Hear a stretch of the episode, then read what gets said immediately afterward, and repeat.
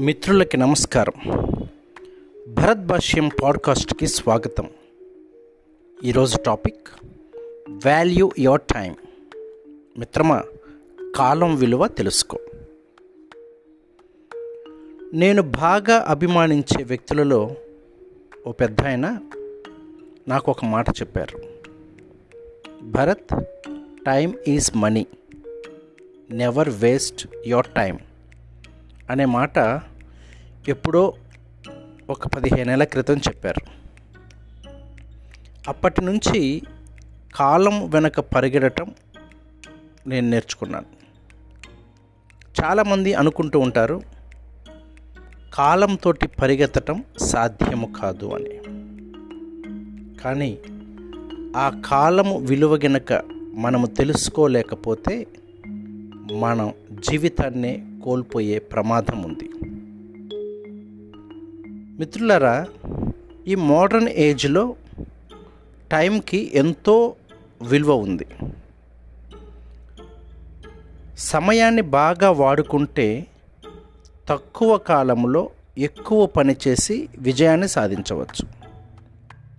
కాలాన్ని సరిగా వినియోగించుకునేవాడు తన వ్యక్తిత్వాన్ని తన జీవితాన్ని కూడా సరిగా వినియోగించుకుంటాడు. దీనికి భిన్నంగా టైంని వ్యర్థపరిచేవాడు తన జీవితాన్నే నాశనం చేసుకుంటాడు. ఒకటి గుర్తుంచుకోండి. కాలాన్ని డబ్బిచ్చి కొనుక్కో. దేవుడు అందరికీ ఈ సమయాన్ని ఉచితంగానే ఇచ్చాడు. కాలం అంటే మన జీవితమే. క్షణాలు నిమిషాలు గంటలు దినాలు నెలలు సంవత్సరాలు అన్నీ కలిసి మన జీవితం అవుతాయి. సమయము డబ్బు కంటే బంగారం కంటే కూడా విలువైనది. దానితో సమానమైన వస్తువు ఈ లోకంలోనే లేదు అని గమనించండి. కాలాన్ని గురించిన ప్రాథమిక సూత్రం ఏమిటంటే భగవంతుడు అందరికీ రోజుకి ఇరవై నాలుగు గంటలే దయచేస్తాడు. అంబానీకి ఎక్కువ సమయము అంబారావుకి తక్కువ సమయమేమి ఇవ్వడు. కులం మతం జాతి లింగభేదము దేశము తెలివి ఆర్థిక పరిస్థితి ఏదైనా కూడా అందరికీ ఇరవై నాలుగు గంటలే. అయినా కొందరు ఈ ఇరవై నాలుగు గంటలు సరిగా వినియోగించుకొని రోజు చాలా మంచి పనులు చేస్తారు. మరికొందరు సమయాన్ని వృధా చేసి మాకు సమయం లేదు అంటారు. సమయాన్ని సరిగా వాడుకునేవాడికి ఎప్పుడు కూడా చాలినంత సమయం దొరుకుతుంది.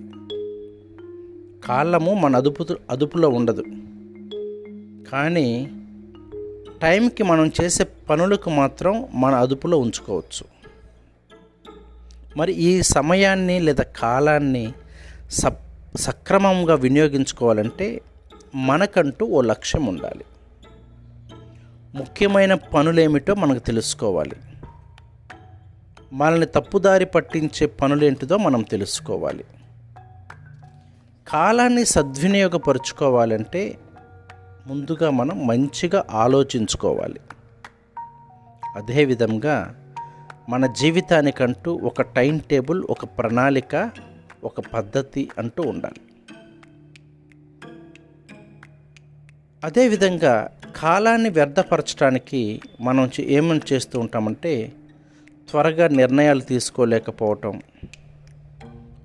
ఊరక పిచ్చి వాగుడితోటి కాలాన్ని వెళ్ళబుచ్చటం ఇతరులు చేయాల్సిన పనిని కూడా మనమే చేయటం అనవసరమైన ప్రయాణాలు చేయటం ముందుగానే ఒక షెడ్యూల్ వేసుకొని ఏ పనికైనా సిద్ధంగా లేకపోవటం ఇంటిని ఆఫీసులో ఉన్నటువంటి వస్తువుని గజిబిజిగా పెట్టుకోవటం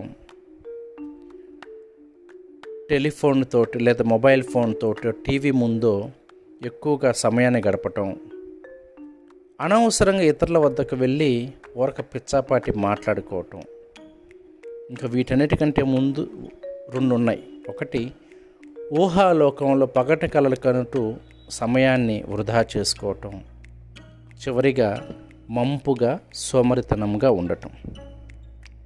వీటిల్లో మనం ఏ విధంగా ప్రవర్తిస్తూ ఉన్నా కూడా మనకి సమయం విలువ తెలియనట్లే.